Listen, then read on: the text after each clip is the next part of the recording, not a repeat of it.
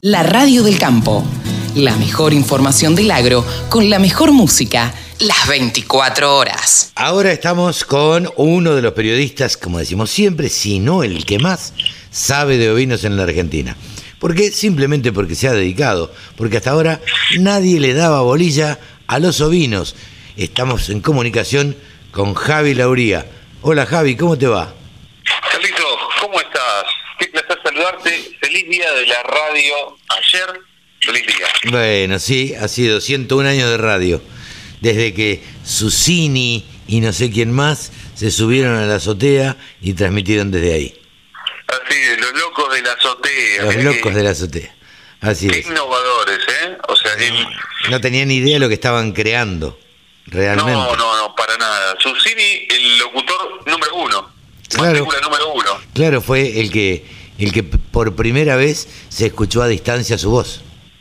Exactamente. Antes, hubo algunos años antes una transmisión eh, de un barco, no me acuerdo, creo que era estadounidense, pero no fue una transmisión, o sea, fue por ondas de radio, pero no en forma masiva, lo que se llama broadcast o broadcasting. Claro. Este, por eso, en este caso, se habla de la primera transmisión radial a nivel mundial desde Argentina, porque fue una transmisión de broadcasting, de transmisión masiva. Ay, Dios mío, Dios mío. Las cosas que hemos inventado y seguimos estando donde estamos. Dios mío, deberíamos estar en la NASA. No, pero ahora inven- inventamos un montón de cosas. No son buenas. O sea, nos tiran para atrás. Pero las inventamos. Somos Inventamos la inflación. inventando- Inventamos impuestos por doquier. El monotributo. Ay, Dios mío, ay, Dios mío. Pero bueno, che, ¿te parece que hablemos de ovinos? Porque si no, nos vamos a dar manija y vamos a empezar a hablar de cualquier cosa.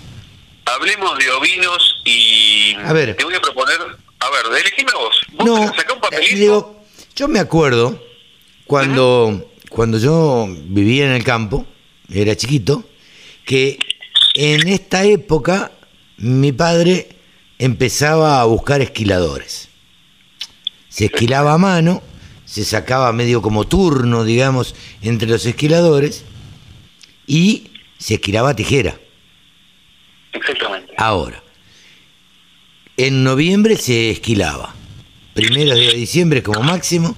En el campo San Genaro, partido de General Guido, en general se esquilaba. Ahora, mi pregunta es, en esa época los vellones se ataban con hilo de papel eh, y se guardaban en el galpón, si había un buen precio se vendían, si no, eh, se estoqueaban hasta el año que viene y se, eh, se llegaban a juntar dos o tres campañas. Ahora, ¿qué se puede hacer con la lana en esta época? ¿Qué hacer con la lana? Es así, algunos guardan campañas. Eh, los otros días me, me consultaban, me dicen, che, tengo dos campañas guardadas, no sé qué hacer con la lana. Y, y es cierto que ahora ya, ya se empiezan a, a preparar, porque vos tenés las comparsas que van bajando y van recorriendo, entonces hacen como un tour y, Claro. y van, o sea, haciendo todo un camino, unas comparsas que se van dedicando exclusivamente a, a una provincia, otra otra provincia, eh, algunos que son más bien de la zona centro, que se les llama como es provincia de Buenos Aires, Córdoba, eh, y algo de Entre Ríos. Eh, así que vos tenés varias que se van organizando ya desde esta altura, empiezan a verse las ofertas y las búsquedas. Claro. Ahora, eh, si la lana tiene un valor como los que nosotros siempre comentamos al final de cada informe, eh, se comercializa a través de exportadores o compradores para sacar del país. El 95% de la lana que, que tiene valor comercial se saca del país. Mira, un dato, dato, no relato. Exactamente. Ahora, el otro cinco restante se utiliza internamente eh, para diferentes fines. Ahora, el tema es, ¿qué pasa con esa lana que no tiene valor comercial, que no le puedes exportar porque la verdad que no, no te sirve para mucho y, y estás por de encima? O sea, por dos razones. Estás por, o sea, puede ser que no tenga valor comercial. Por el tipo de rizo Claro, y por la finura o no finura. claro. Es decir, cuando- Los micrones cuando que tenga esa lana. Exactamente, vos podés ser una lana Texel que puede estar rondando la- las 30 micras, pero no tiene un rizo que se enganche con el si- con la siguiente hebra y permite armar un hilo, básicamente. Claro. En cambio, una lana Romney sí te permite hacerlo. Es un poquito más gruesa, una lana Romney ronda los, las 32 micras, 32 micrones, y el rizo permite que resista cuando se hace, se arma, básicamente se hace el lavado y después se, arma, hace el tardado y te quedas con la lana limpia y ya se empieza a armar el hilo. Entonces, tiene que ver con las características de la lana, no solamente la finura, no es una la única razón la finura. Ahora, ¿qué hacemos con esa lana? Lana de texel, lana de Hampshire, lana eh, que quizás es de animales ya muy gruesos. Bueno, una de las cosas, ya lo hemos hablado y, me parece que está bueno recordarlo, es en vez, o sea, acopiarla primero. Hoy en día, ¿cuánto la pagan? Y hoy, hoy, sábado 28, la están pagando 10 pesos el kilo. Hoy, sábado 28. pesos. Sí. ¿Pesos argentinos? pesos argentinos. Dentro de un mes se va a estar pagando 50, 60. Porque para, para, para, para, para, para, para, hagamos un punto ahí. 10 pesos el kilo. Yo no tengo calculadora y soy malísimo con los números. Pero un, un vellón, por lo que yo sé, vos me vas a corregir, anda entre los 7 y 10 kilos si es un animal grande. Sí, eso es cuando son animales laneros, un merino lindo, un buen merino. Bueno, normalmente que 5 kilos. Sí, calcule 5 kilos, o sea, 50 pesos. Entonces, 50 pesos. ¿Y cuánto te cuesta esquilarlo? 100, 150, 180, depende de la cantidad de animales, depende de las condiciones, eh, depende del esquilador, si es un esquilador profesional que se dedica a eso exclusivamente o es alguien, puede llamarlo sin ser despectivo, un changarín, que... Sabe más o menos manejar la, tijera. Exactamente, exactamente. Eh, eso es hoy hoy a fin de agosto. Ya para dentro de un mes. O sea, perdóname, perdóname, no me conviene esquilar. No, en realidad esto es mirando bien la fecha. ¿Por qué te digo? Porque ahora no están buscando la lana. Entonces el que te dice, te dice 10 pesos. Y claro. bueno, listo. Hoy, dentro de un mes, te va a estar pagando 50, 60, 70 pesos el kilo de lana sin valor comercial. Ah, mira. Para que te das una idea. Entonces, ah, bueno. Ah, Ahí cambia la cosa. Claro, tenés tipos que te dicen yo voy, te los kilo y me llevo la lana. Porque vos decís, bueno, yo para tener la lana acá tirada se la llevan en chau. Claro. Entonces haces ese acuerdo, porque sí o sí necesitas, señora, señor, preste atención a lo siguiente, hablemos de bienestar animal y siempre se habla... ¿Vos hace un ratito... Hace un ratito se me cruzó, se me cruzaron los defensores de los animales porque los explotan sacándole la lana. No, hay que sacársela. Es necesario. Claro. Como es necesario, ordeñar una vaca. Claro. ¿Cómo, ¿Cómo, le vas a dejar que le agarre mastitis? Pero claro. ¿Se muere la vaca? Bueno, hay, hay gente que no, que no entiende. Pero bueno. Hola, llamémosle a María Becerra para explicarle. Sí, yo no quiero, no me quiero meter en ese tema porque, porque empiezo a nombrar gente este, que me ha hecho denuncias y más y demás. Pero bueno. No, no, pero por, pero claro, o sea, hay gente que habla y habla sin conocimiento. Pero es, gratuito, es gratuito hablar. El día que cobren impuesto a las palabras, que no debemos estar muy lejos, porque total, en los gobiernos en Argentina son mandados a hacer para inventar impuestos. El día que cobren impuesto a las palabras, ese día vamos a ser más felices.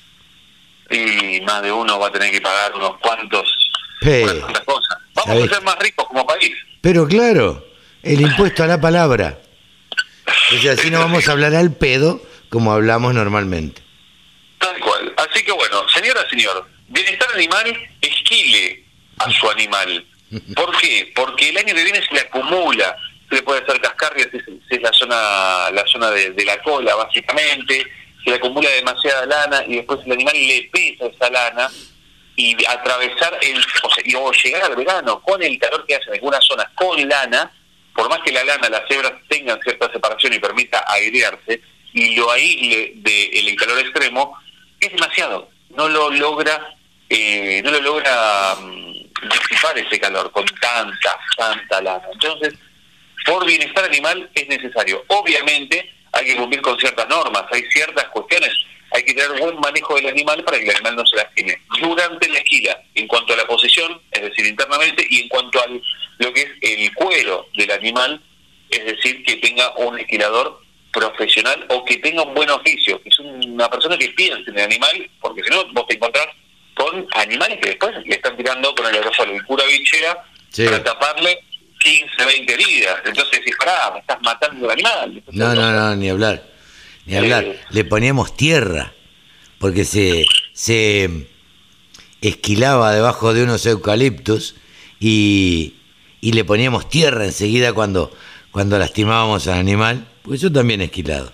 Eh, le poníamos tierra y enseguida le fregábamos la herida, que le hacíamos el tajito que le hacíamos, eh, y le poníamos tierra para, para disimular en algunos casos y en otros casos para que no se embiche, claro. Claro, eso sí. Entonces, el tema es, ahora, ¿qué haces con esa lana? Eso, ahí vamos. Yo te pregunto eso. ¿Qué hacemos con la lana? Una de las cosas es, o sea, lavada y levemente peinada puede ser relleno de almohadón tranquilamente. Ahora es caro, un almohadón es caro por esa cantidad de lana que tiene. Y sí. Por todo el proceso. Pero, pero, hoy justamente me estaban, perdón, hoy no, ayer, ayer me estaban comentando de, un sistema que utilizan en, Nueva Zelanda, que básicamente después de lavarla, sin, sin peinarla, o sea, toda seca ya la lana, lo que hacen es con un soplador, básicamente, rellenan paredes eh, y la lana va cayendo, se va acomodando y ese soplador, viste, como el soplador de la calle, básicamente. Sí. O sea, va, va soplando la lana y la lana va quedando, va cubriendo, o sea, vos pones en una pared, o sea, entre dos paredes para formar ese espacio donde vos lo utilizás como aislante, aislante ah, térmico, aislante acústico. Esa técnica en Argentina todavía no está, la técnica que está en Argentina, que es para reemplazar los paneles de lana de vidrio o de lana de roca, que es hacer lana de oveja. Porque, primero, este panel que vas a hacer va a ser mucho más maleable, no necesitas usar guantes, no necesitas usar una tijera específica, no te la desafila la tijera. Claro. Y es totalmente menos tóxico. Por lo cual es sustentable y ese es un panel, por ejemplo, de eh, 7 centímetros, ¿sí? la medida de un café, de un jarrito de café. Sí 7 centímetros, un panel de, ese tamaño, y ahí tenés una aislación, una excelente aislación térmica y acústica. y lo ideal es que se haga y se empiece a implementar, por lo cual en San Luis, eh, el amigo Javier Dupuy, ingeniero, está empezando a desarrollar eso, eh, están, logró conseguir un crédito de la ley ovina para poder armar un galpón, para poder producirlo. Él lo hizo primero para su casa como prueba, como punto de partida. Consiguió, consiguió lana de diferentes productores de la zona, la hizo lavar, secar todo, armó los paneles y los puso en su casa y cuando afuera tiene 2 grados, adentro tiene 14. Claro, naturalmente. Exactamente. Entonces, esos paneles, vos haces una doble pared, o tenés quizás la primera que es la chapa canalada y después tu pared, entonces ya ahí metes esos paneles y ya te aislaron térmica y acústicamente el, el espacio. Mira qué bien, ¿sí? ¿Podemos hacer un estudio de radio acustizado con lana de oveja? Yo quiero acustizar la, la habitación de mi casa para poder tener grabaciones de mejor calidad. O sea, tuve que invertir en micrófono para tener un micrófono que me tome menos reverberancia, que tome mucho más directo, pero también necesito hacerlo. Y la realidad, ¿sabes cuál es? que sí, no podés hacer, porque si bien, si bien quizás no es el material mejor para aislar, es decir, que no pase el sonido de una pared a otra, te sirve para rellenar paneles para eliminar las reverberancias, es decir, los choques, los ecos. Totalmente, totalmente. Javi, eh, se nos está cortando el tiempo. Em, perdón. No, porque nos colgamos a charlar como dos amigos, como si esto no fuera una radio. Y, che, te pregunto, ¿cómo va la Argentina ovina? La Argentina Ovina está muy encaminada, eh, siete razas confirmadísimas, casi 300 animales, 23 al 26 de septiembre. Te voy ordenando... Eh, 20 días faltan. Sí, exactamente. La agenda. Día jueves, entrada de los animales.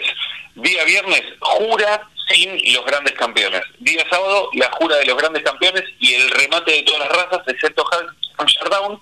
Y el domingo, el remate de la raza Hampshire Down para cerrar un, un hito, porque eso va a ser un hito, va a ser un antes y un después. Sí, claro. Eh, Vos sabés que antes estaban nuestros caballos. Eh, ¿Fusionaron nuestros caballos con Ovina Argentina o Argentina Ovina? Viene a ser, o sea, viene a ser una fusión, van a estar en, en galpones distintos, en Sí, lugares sí, distintos, sí. pero se hacen en la misma fecha eh, las dos ferias, las dos, las dos exposiciones, en el predio de Palermo, el predio ferial de Palermo. Sí, en la rural de Palermo, ahí en Plaza Italia. Exactamente. Bien. Exactamente. Bien. ¿Y qué, qué comentarios tenés, qué pulso tenés de parte de los, los productores o los cabañeros y demás? Te voy a decir una, una semi-intimidad. Hay muchos que se, quedaron, se quedaron recalientes de no poder llevar sus animales porque básicamente se le preguntó a cada raza, les dijeron, che, ¿cuántos, ¿cuántos vas a poner? Entonces las razas consultaron a sus cabañeros, che, ¿cuánto querés traer? Ta, ta, ta, y se me da cuenta yo 35. Y después, la siguiente raza, yo 50. Y cuando vieron todo el recuento, dijeron, bueno, tienen tal raza de 35 a 40. Y hubo caballeros que se quedaron afuera, señores Ah, mira vos, lo sentimos mucho. Mira vos. O sea, hay Bueno. mucha expectativa. Bueno, hay mucha expectativa y va a ser una de las primeras presenciales que va a haber. Eh, sí, hubo algunas chiquitas. En Entre Ríos hubo tres exposiciones eh, chiquitas. Va a haber una el fin de semana que viene en Río Cuarto, la Nacional de Hampshire en Río Cuarto. eh, y después, creo que Villa María, si no me equivoco, otra exposición. Estuvo la semana pasada. Bueno, todo el circuito de Entre Ríos es en agosto, pero son chiquitas. Esta es, sin duda, la más grande que vamos a tener. Claro, que podríamos decir que son regionales y esta va a ser nacional. Nacional. Claro. Exactamente. Bien. Eh, te tiro dos, dos, dos datitos más. Atentos para esta exposición. Se va a presentar la raza Dorfer como asociación en forma oficial y se va a llevar a cabo la Nacional Texel en el Ah, marco de esta exposición. Ah, mira vos, van a aprovechar para, para, para hacer estas estas dos presentaciones.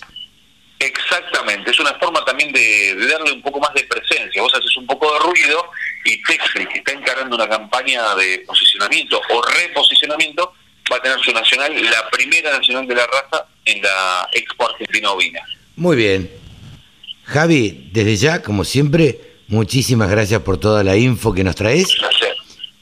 ¿Te parece que nos des todos los valores de carne y lana de los ovinos en la Argentina? Les cuento que esta semana se trabajó con una oferta chica respecto de semanas anteriores o antes del receso. Estamos hablando de 28.250 fardos en el mercado de lanas australianos, de los cuales se logró colocar el 85% de esta oferta. Se trabajó únicamente en los mercados de Sydney y Melbourne, siendo este último el que logró los mejores resultados. Y si analizamos cronológicamente cómo se comportó la demanda y cómo fueron los valores, durante la primera jornada los mercados se mostraron en ascenso y durante eh, las subastas ya desde la segunda jornada en adelante con una merma de esa tendencia alcista. Sin embargo, los resultados finales fueron una mejora en los números, principalmente en lo que tiene que ver con las lanas por debajo de las 18 micras y media. Si estamos por encima no hubo tantas modificaciones.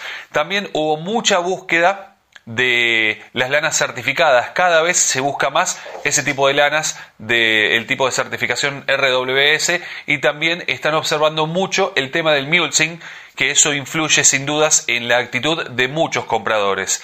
Y si hablamos de compradores, principalmente los demandantes son los chinos que están teniendo algunos inconvenientes para llevar lo que es eh, la mercadería, la lana, desde Australia hacia China por unas cuestiones de logística que venimos observando hace ya varios meses, así que eso también de alguna forma frena. Y por otra parte, los vendedores que no están dispuestos a relegar eh, esos valores obtenidos en semanas anteriores, cuando ya ven que se retrae demasiado el mercado, ahí retiran esos fardos o si ven que la oferta es muy grande para lo que están esperando, ya retiran los fardos, por eso estamos hablando de una colocación del 85% y una retracción de 6.000 fardos respecto de lo que se había inscrito al cierre del periodo anterior.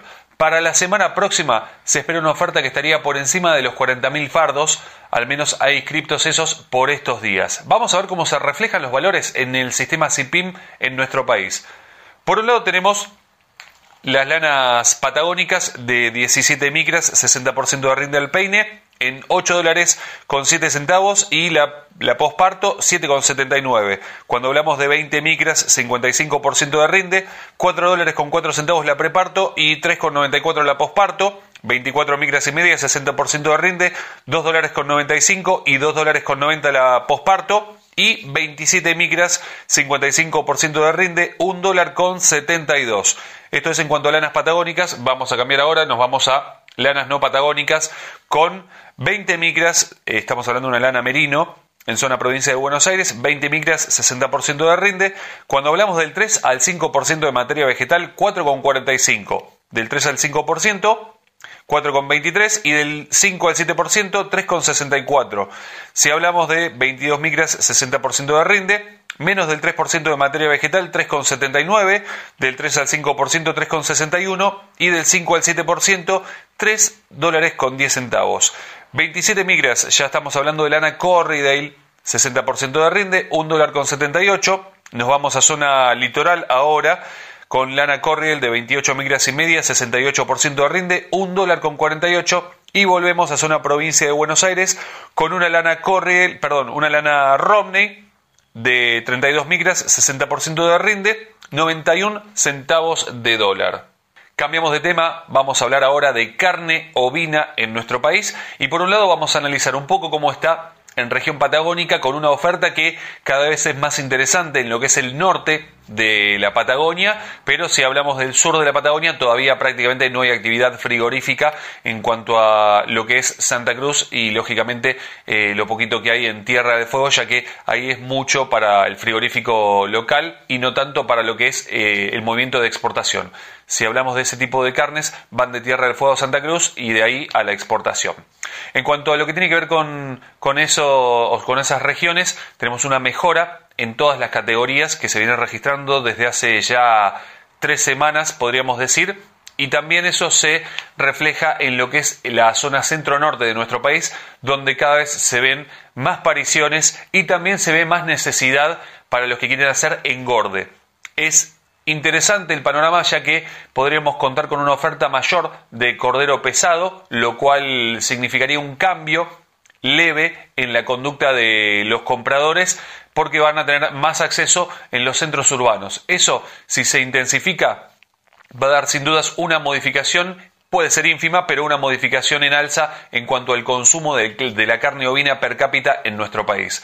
Vamos a ver ahora valores de referencia, de referencia en cuanto a lo que tiene que ver con Patagonia, para tener ahí los números de Patagonia. El adulto de 240 a 305 pesos el kilo, el cordero liviano 410 a 450, el cordero pesado 360 a 375 y el refugo, esto es por cabeza tanto para faena como para invernada, 2.800 pesos. Todo esto al productor sin IVA, puerta del frigorífico, es decir, a la carne, al rinde.